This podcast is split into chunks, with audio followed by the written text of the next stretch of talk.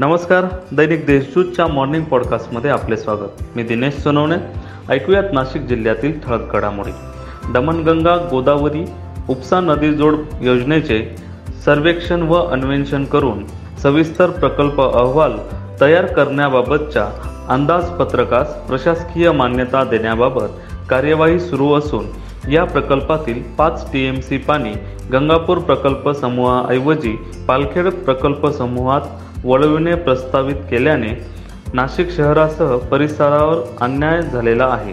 याबाबत आमदार देवयानी फरांदे यांनी मंत्रालयात जाऊन जलसंपदा मंत्री जयंत पाटील यांची भेट घेतली व त्यांना नाशिकवर झालेल्या अन्यायाची कल्पना दिली. याबाबत मंत्रालयात दिनांक चोवीस मे रोजी बैठक आयोजित करण्यात आली आहे. समाजातील प्रत्येक व्यक्तीने सर्वांगीण विकासासाठी कलेची साधना करणे गरजेचे असल्याचे प्रतिपादन आरोग्य विज्ञान विद्यापीठाच्या कुलगुरू लेफ्टनंट जनरल माधुरी कानिटकर यांनी केले. स्वातंत्र्याचा अमृत महोत्सव उपक्रमांतर्गत स्वरांजली कार्यक्रमाचे आयोजन करण्यात आले होते. यावेळी त्या बोलत होत्या.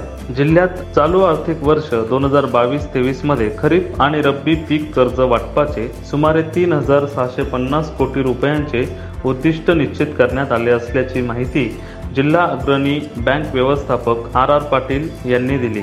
मागील वर्षी दोन हजार एकवीस बावीसमध्ये तीन हजार पाचशे पस्तीस कोटीच्या उद्दिष्टापेक्षा चालू वर्षी सुमारे एकशे पंधरा कोटींची पीक कर्ज वाटप वाढीचे उद्दिष्ट वाढविण्यात आले आहे. यामध्ये खासगी बँकांच्या कर्ज वाटपाच्या उद्दिष्टात एकोणसाठ कोटीने वाढ करण्यात आली आहे. शिक्षकांची सर्वात मोठी पतसंस्था म्हणून नावलौकिक असलेल्या एन डी एस टी पतसंस्थेच्या पंचवार्षिक निवडणुकीसाठी तयार करण्यात आलेल्या प्रारूप मतदार यादीवर हरकतींचा वर्षाव झाला आहे.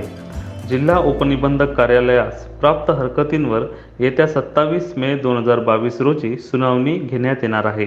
नाशिक महापालिकेच्या संकेतस्थळावर गोदावरी संवर्धनाबाबत उच्च न्यायालयाचे निर्णय गोदावरी प्रदूषण नियंत्रण समिती उपसमित्यांच्या कामकाजाची माहिती अपलोड करण्यासोबतच नागरिकांसाठी तक्रार कक्षही सुरू करावा तसेच औद्योगिक वसाहतीतून प्रदूषित पाणी सोडणाऱ्या कंपन्यांविरुद्ध प्रदूषण नियंत्रण मंडळाने कारवाई करावी अशा सूचना विभागीय आयुक्त राधाकृष्ण गमे यांनी दिल्या आहेत. भारतीय पक्ष्यांमधील रंगविकृती या विषयावरील रिसर्च पेपर भारतातील सर्वात जुने पक्षीविज्ञान वृत्तपत्र न्यूजलेटर फॉर बर्ड वॉचर्समध्ये प्रकाशित झाले आहे.